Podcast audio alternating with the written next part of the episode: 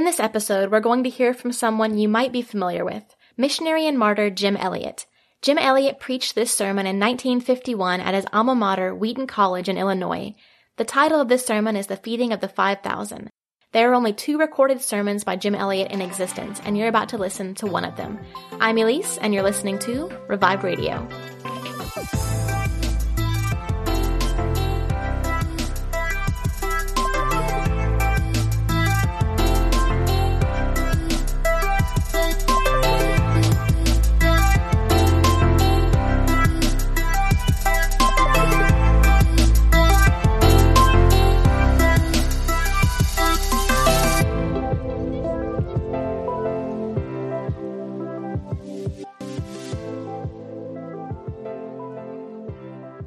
No fool who gives what he cannot keep to gain that which he cannot lose. Jim Elliot penned these words seven years before his death. He is rephrasing the 17th century preacher Philip Henry who said, He is no fool who parts with that which he cannot keep when he is sure to be recompensed with that which he cannot lose. Jim Elliot was born in 1927 and grew up in Portland, Oregon. His grandparents were Scottish immigrants and his parents were devout Christians. Jim became a Christian when he was six years old. As he grew older, he became a skilled orator. He prepared and delivered a speech praising President Franklin Roosevelt mere hours after his death that was met with great applause from both students and faculty. He was a stout pacifist and a conscientious objector. He also believed that Christians should not engage in politics.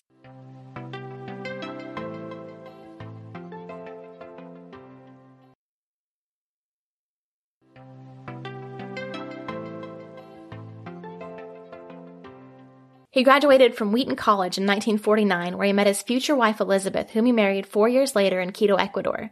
While studying linguistics and translation at Camp Wycliffe in Oklahoma, a missionary who had worked with the Quechua people in Ecuador told him about the Waorani people, whose name means the true people. Surrounding tribes called them the naked savages or the Auca. The Waorani were a small tribe which had killed many of the Quechua and any foreigners who had previously tried to make contact. He felt called to go share the gospel with them. Now let's stop here for a moment and think about that.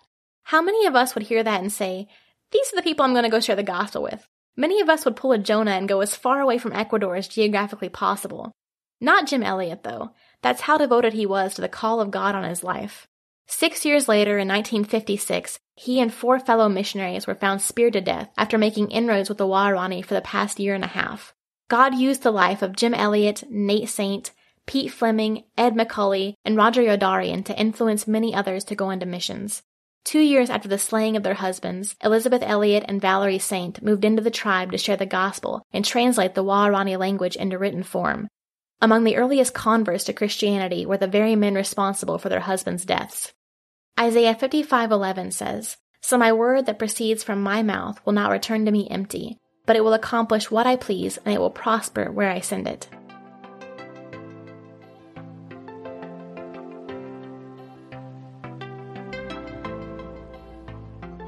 Evangel according to Mark chapter 6, reading from verse 30.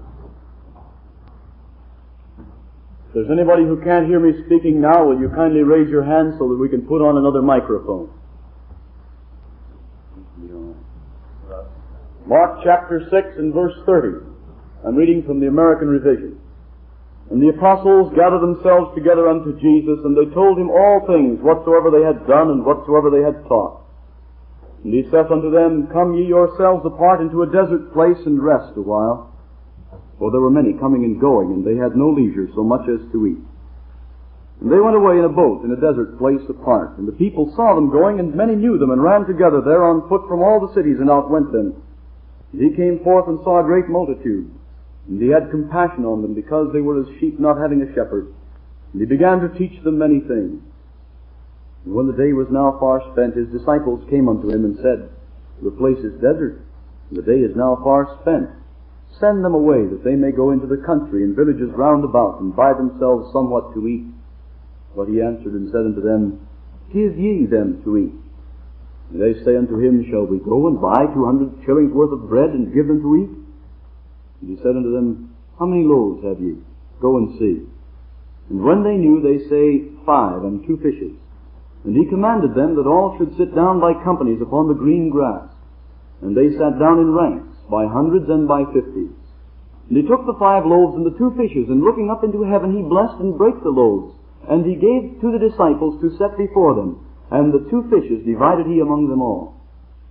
And they all ate and were filled. And they took up broken pieces, twelve basketfuls, and also of the fishes. And they that ate the loaves were five thousand men. And straightway he commanded his disciples to enter into the boat, and to go away before him into the other side of Bethsaida, while he himself sendeth the multitude away. And after he had taken leave of them, he departed into the mountains to pray. And when even was come, the boat was in the midst of the sea, and he alone on the land. And seeing them distressed in rowing, for the wind was contrary unto them, about the fourth watch of the night he cometh unto them walking on the sea. And he would have passed by them, but they, when they saw him walking on the sea, supposed that it was a ghost, and cried out. For they all saw him and were troubled. But he straightway spake with them, and saith unto them, Be of good cheer. It is I, be not afraid. And he went up unto them, unto them into the boat, and the wind ceased, and they were sore amazed in themselves, for they understood not concerning the loaves, but their heart was hardened. Mark chapter 8. If it's tedious to you to read the scriptures, I suggest that you get over your tediousness and learn to follow along, appreciate God's word as it is written for us. Verse 1. In those days there was a great multitude, and they had nothing to eat. And he called unto his, them his, him his disciples, and saith unto them, I have compassion on the multitude, because they continue with me now three days, and have nothing to eat. And if I send them away fasting to their home, they will faint on the way, and some of them are come from far. And his disciples answered him, When shall one be able to fill these men with bread here in a desert place? And he asked them, How many loaves have ye? And they said, Seven. And he commanded the multitude to sit down on the ground, and he took the seven loaves, and having given thanks, he brake and gave to his disciples to set before them, and they set them before the multitude. And they had a few small fishes, and having blessed them, he commanded to set these also before them. And they ate and were filled, and they took up of broken pieces that remained over seven baskets, and there were about four thousand. He sent them away. And straightway he entered into the boat with his disciples, and came into the parts of Dalmanutha. Verse 14 and they forgot to take bread. And they had not in the boat with them any more than one loaf. And he charged them, saying, Take heed, beware of the leaven of the Pharisees and the leaven of Herod. And they reasoned with one another, saying, We have no bread. And Jesus, perceiving it, saith unto them, Why reason ye because ye have no bread? Do ye not perceive, neither yet understand? Have ye your heart hardened? Having eyes, see ye not? And having ears, hear ye not? And do ye not yet remember? When I break the five loaves among the five thousand, how many baskets full of broken pieces took ye up? And they say unto him, Twelve. When the seven among the four thousand, how many basketfuls of broken pieces took ye up? And they say unto him, Seven. And he said unto them, Do ye not yet understand? Father, we own that this is thy word concerning thy Son. And we pray that thou wilt cause it to run and be glorified. That thou wilt make it to prosper in our hearts and to accomplish that for which Thou hast sent it into the world. Honor Christ, revive Thy saints, move us to new affection for Him, grant us enlargement of mind and alertness of heart, that He might receive the glory due to His name. For His name's sake we ask. Amen. If you've come here to learn something profound about the Lord Jesus this afternoon, you'll have to wait until the next speaker. Because I'm not really attempting profundity, I'm only attempting what I should like to call reality. Because I'm persuaded that what we need is not higher doctrine, not more truth concerning Christ, not finer lines of distinction about His person, although, although there are such to be found. There are in the reaches of the person of Christ and the riches of His work such that would, as eternity does, tease us out of thought. And I don't pretend to propose those to you this afternoon. For I feel that what we need is not new truth, not higher truth, but we need to fill the truth that we now have with action. We need to put content in what we already believe. It's very unfortunate that among those who gather as we do, there is the accusation that we have higher truth, but we have lesser morals. There is the accusation that though we possess better doctrine, we have slower devotion.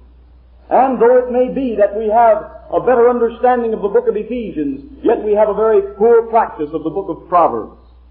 And so I understand from this that what we need is not higher truth, since truth in itself is not the thing which liberates us to live godly lives.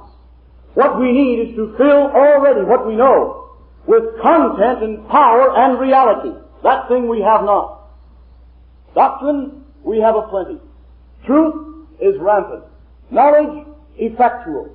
But reality we lack, and that is in my own conscience as well as in yours. And so today I'm not going to try and develop any profound lines about Christ. I merely want to state a few things concerning a very obvious miracle. You know, the scripture says through the apostle Peter in the second epistle that we should give all, give all diligence to add to our faith such things as virtue. In our virtue we're to add knowledge, and to our knowledge we're to add self-control, and to our self-control patience, and to our patience godliness, and to our godliness brotherly kindness, and to our brotherly kindness love. And Peter remarks, if these things be in you and abound, they will make you to be not barren nor unfruitful in the knowledge of God, implying that it's very possible to have a very high knowledge of God and yet be barren and unfruitful. If these things be in you and abound, he says, they will make you to be not barren and unfruitful in the knowledge of God.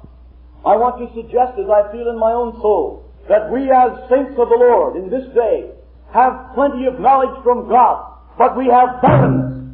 And there is nothing within us which will give deliverance in our generation by way of evangelical fervor and energy. We lack power. We lack reality. And Peter says, he who lacks these things is blind. He cannot see afar off. He has forgotten the cleansing of his old sins. And I fear that that's the state of my own soul. And I know that there are those here whose hunger of heart, whose desires after Christ witness an amen. And so, this afternoon I want to speak something of a very simple miracle. A miracle which you, I suppose, are all well acquainted with, and the reading of which may have been tedious to you. It's the miracle of Christ making something out of nothing. I want to speak first of all about the importance of this miracle and then for a few minutes about the implications of it.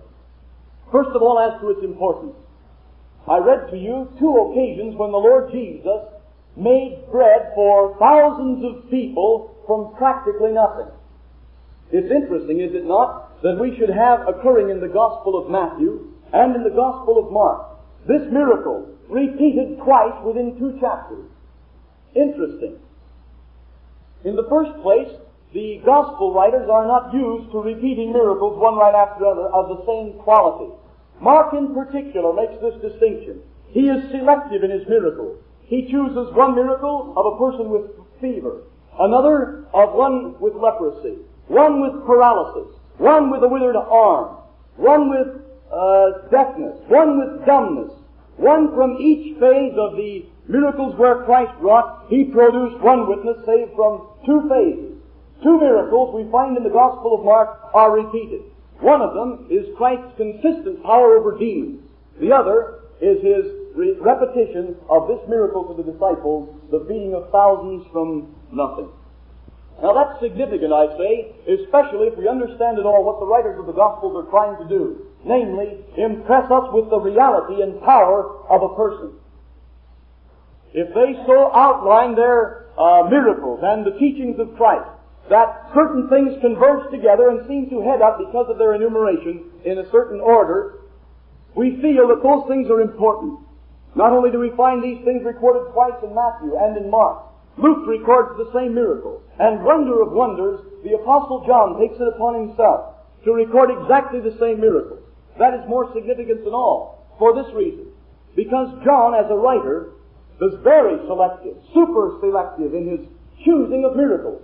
He picked seven certain signs which he felt were the most impressive to convict people of the Godhood of Jesus Christ. And he chose those miracles in such a way that men should understand the development of faith in the disciples. And it's interesting, since we suppose that John had the uh, availability of the other Gospels, that he should so repeat a miracle which was repeated already. John, who said nothing of the baptism of Christ, John, who said nothing of the birth of Christ, John, who says nothing of the temptation of Christ, John, who refuses to comment on the Gethsemane agony, John, who refuses to make a transfiguration scene in his gospel, John, who entirely omits such wonderful things as the ascension, must have had something very important in mind when he repeated this miracle which had already been repeated in the Gospels five times. Why then did John do this? And why is it repeated twice? It seems within a few days of the life of our Lord Jesus Christ.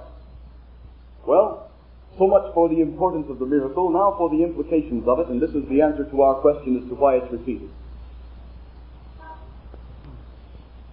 There is one thing that's strikingly obvious about the miracle that nobody seemed to catch on to, except those who were around. Now I know that the uh, writer of the rope has humanized this miracle to show that when the Lord Jesus, after his teachings of love and devotion, finally loosened the purse strings of the tight Jews and made them share their lunches, figured that that was the, act, the naturalistic explanation of the miracle. Well, Whatever that fine gentleman may say, I want to say that that is entirely contrary to Scripture. And if this thing happened, which we read in the Gospel, with such uh, careless naivete with which the Gospel writer handles the situation, simply saying, He took bread, He took fish, and He blessed it, looked up into heaven, and then He broke it and gave His disciples, and they fed 5,000. If that happened, my friend, Jesus Christ is a creator. Now, his creatorship is the thing that is implied by the miracle. And I want you to notice, too, in the Gospels, the results of the miracle. Because it's just following this miracle. In every single Gospel instance that we have the great confession from the Apostle Peter. It's just after the Lord Jesus Christ has taken bread in his hand, broken and given to five or four thousand people, that Peter is asked the question, and what, whom say ye that I am? And Peter responds, Thou art the Christ, the Son of the living God. Or in John's Gospel, To whom should we go? Thou hast the words of eternal life.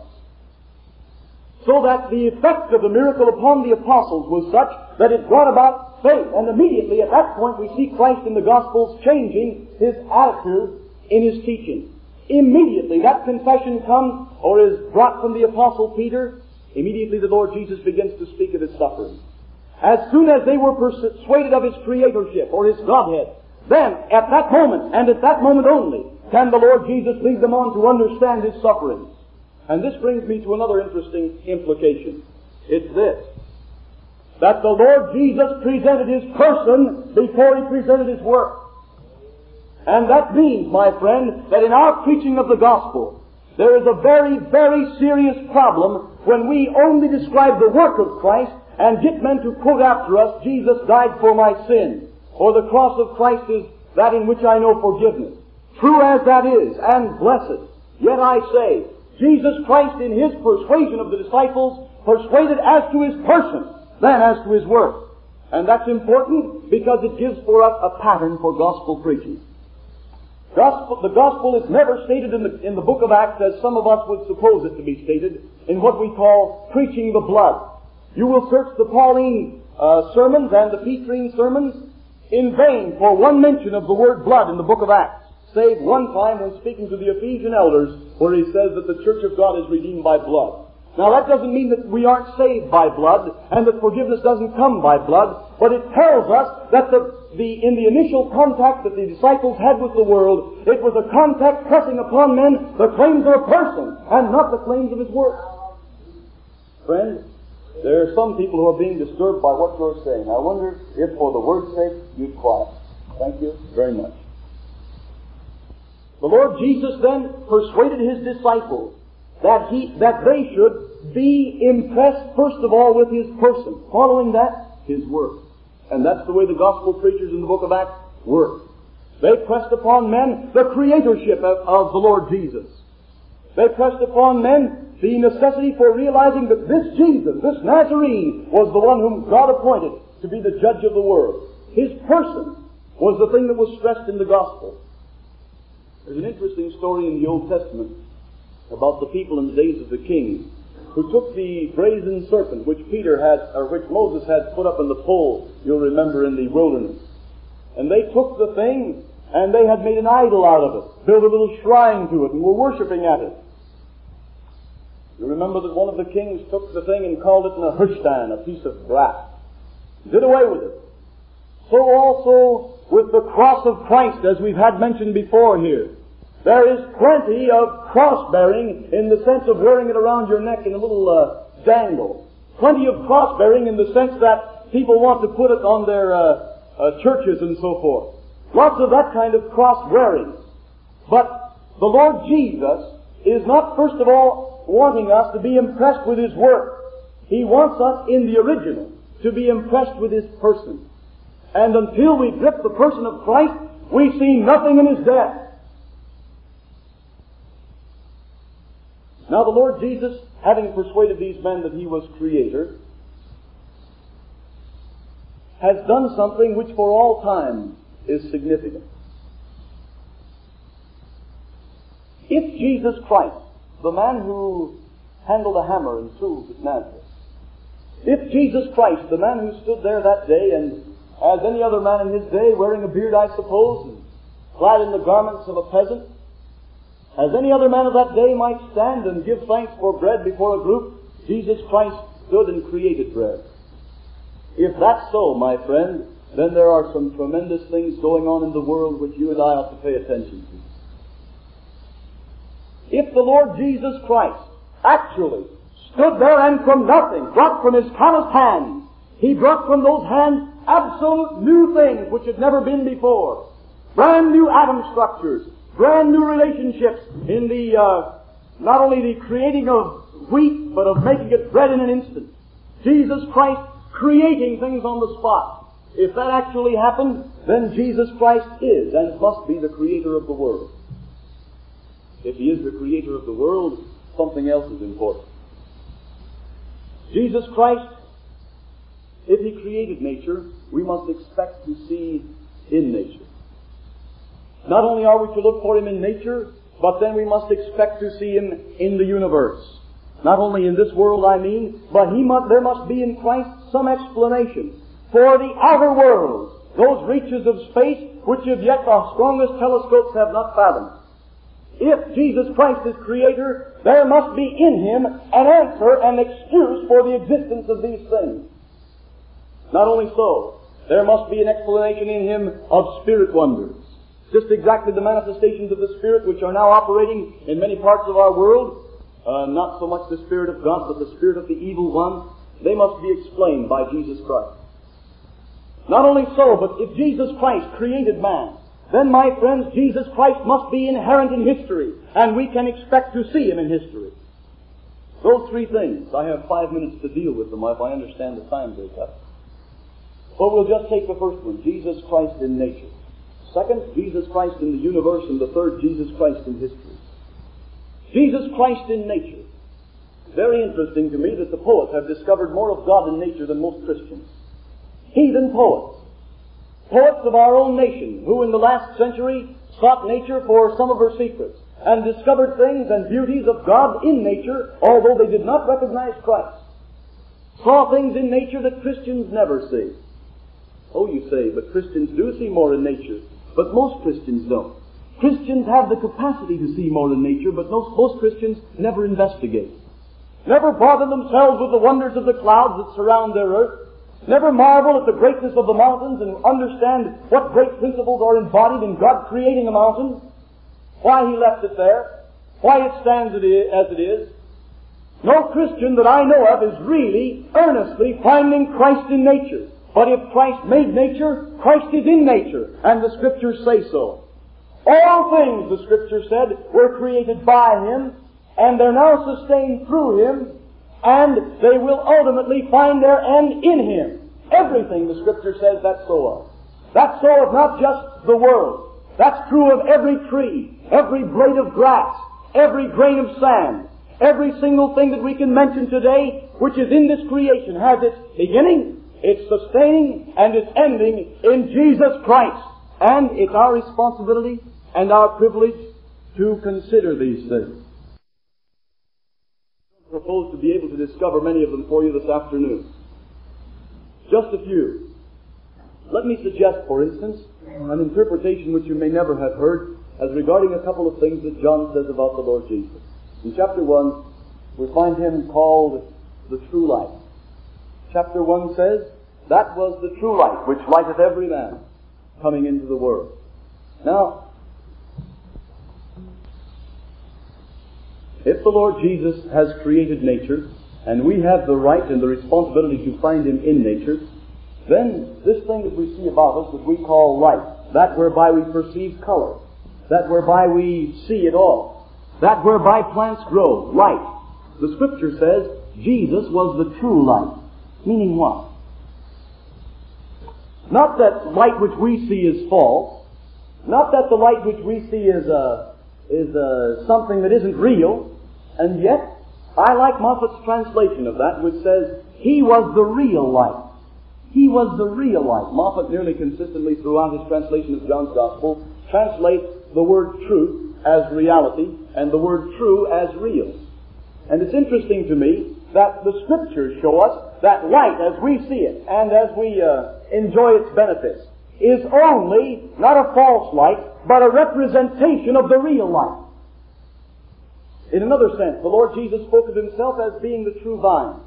I say not that other vines are false vines. When the Lord Jesus walked into that garden to Gethsemane, it wasn't in order that he should, he saw the vine and said, well, there's an interesting illustration of what I am. Rather, he has for eternity been in relationship to creatures as a vine, through whom has flown life and power. And in order that we might understand just the relationship of the Creator to the creature, the Lord Jesus created a vine. And the vine has its reality not in the wood cells which make it up, but rather in the nature of Christ. And that's what the Scripture says. I am the true vine. I'm the real vine. In much the same as Plato discovered back of the real world an ideal world, so the Lord Jesus indicated that back of everything in nature, He Himself stood. Everything finds its reality, its end, its meaning, its fruition in Jesus the Christ. Now, if we're not finding these things, we're robbing ourselves of some of the things that are ours, because Paul says in the third chapter of 1 Corinthians that whether Paul or Apollos or Cephas or light or death, or the world, or things present, or things to come, all are yours, and you are Christ, and Christ is God. That's one of the most terrific world and life views ever created. Here is an all-compassing, all-inclusive, enlarging vision for the Christian to see in everything that Christ has created some picture of Christ Himself. Little poem I learned recently, which I think I'll pass on to you. You may not like. It may be a brand new idea to you, a way to interpret nature, but it's interesting. The scripture says this, that since the Lord Jesus is the true vine, therefore we must find from Him our sustenance, our strength, our power, our ability to bear fruit. And we find then ourselves to be branches and so forth. Now then, if the Lord Jesus was so free in the use of a vine, why don't we get free in the use of things like rain? Why don't we get free in understanding the real, the real meaning of the movement of the ocean? Hear this word. I see his blood upon the rose, and in the stars the glory of his eyes. His body gleams amid eternal snows. His tears fall from the sky. I see his face in every flower. Forgotten the next line. The next one goes like this. The thunder and the singing of the birds are but his voice. The thunder and the singing of the birds are but his voice. And so the Lord Jesus is seen as the one whose pathway, uh, all pathways by his feet are worn. I see his strong heart stir the ever beating sea.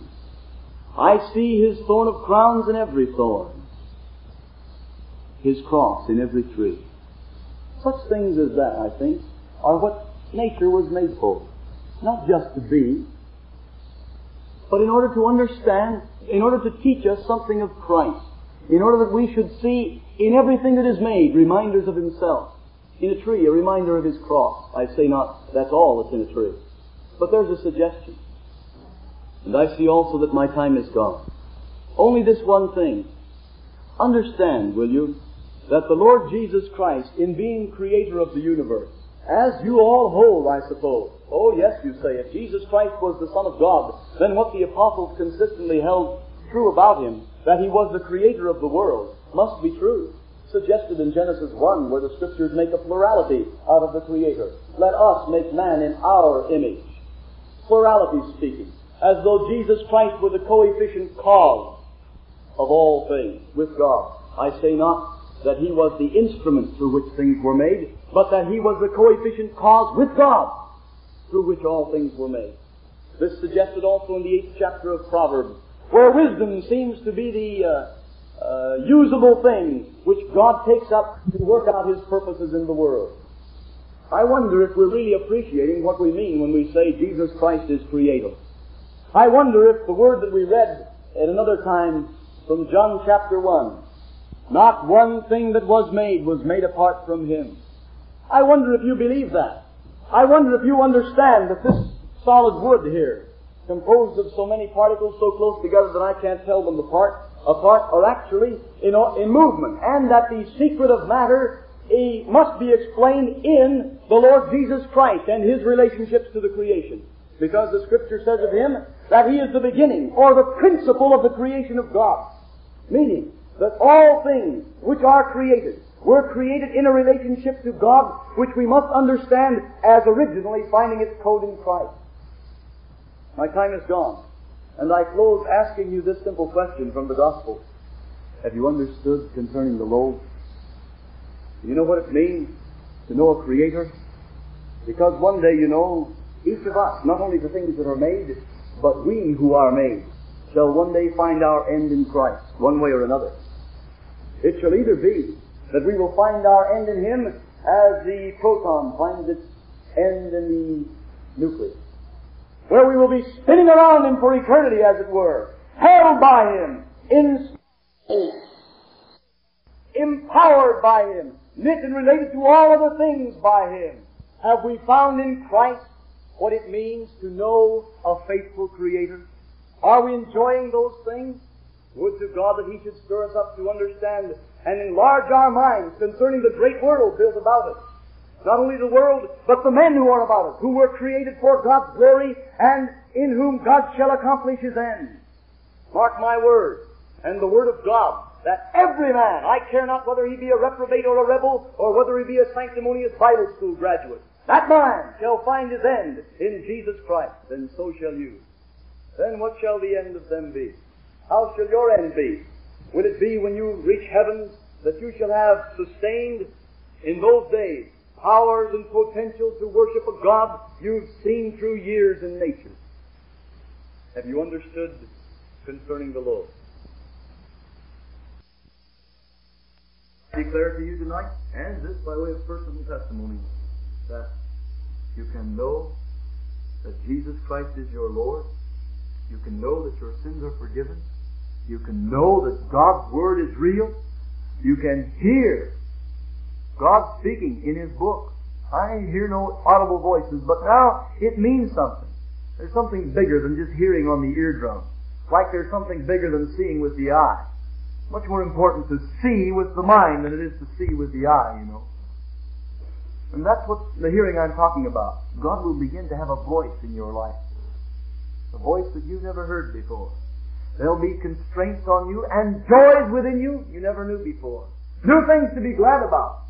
And the things you've been glad about in the past, you'll be more glad and more capable of joy. Consider what God has to offer you, my friend. He gives you meaning in life. That's the best way I know how to put it. Meaning in life. You find out what you were made for. And life is not just a meaningless eddy in the great useless current of existence. Life because becomes something real and important, something big, something fantastically real. I hope to God it's so with you. Remember this word, Peter says. One day with the Lord is as a thousand years. A thousand years is as one day. You know what that means? That means that Jesus Christ hasn't been gone quite two days yet as far as God's concerned. Two days. He's just been quiet for two days. You say, but it's been longer than that. Maybe from your point of view, not from God. And you know, we have some interesting things suggested in the scriptures about the third day.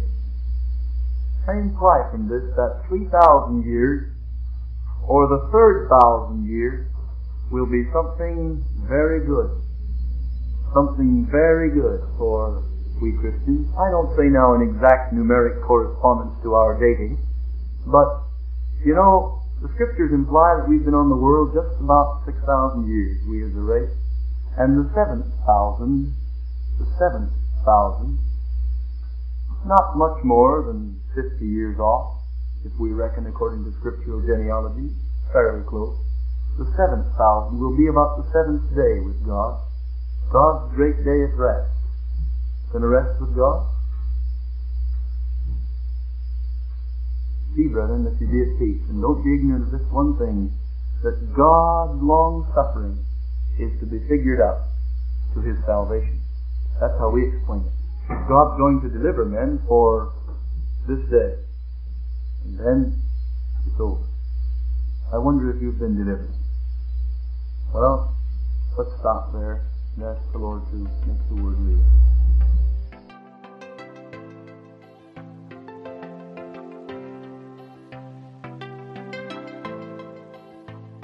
What we need is to fill what we already know with content, power, and reality.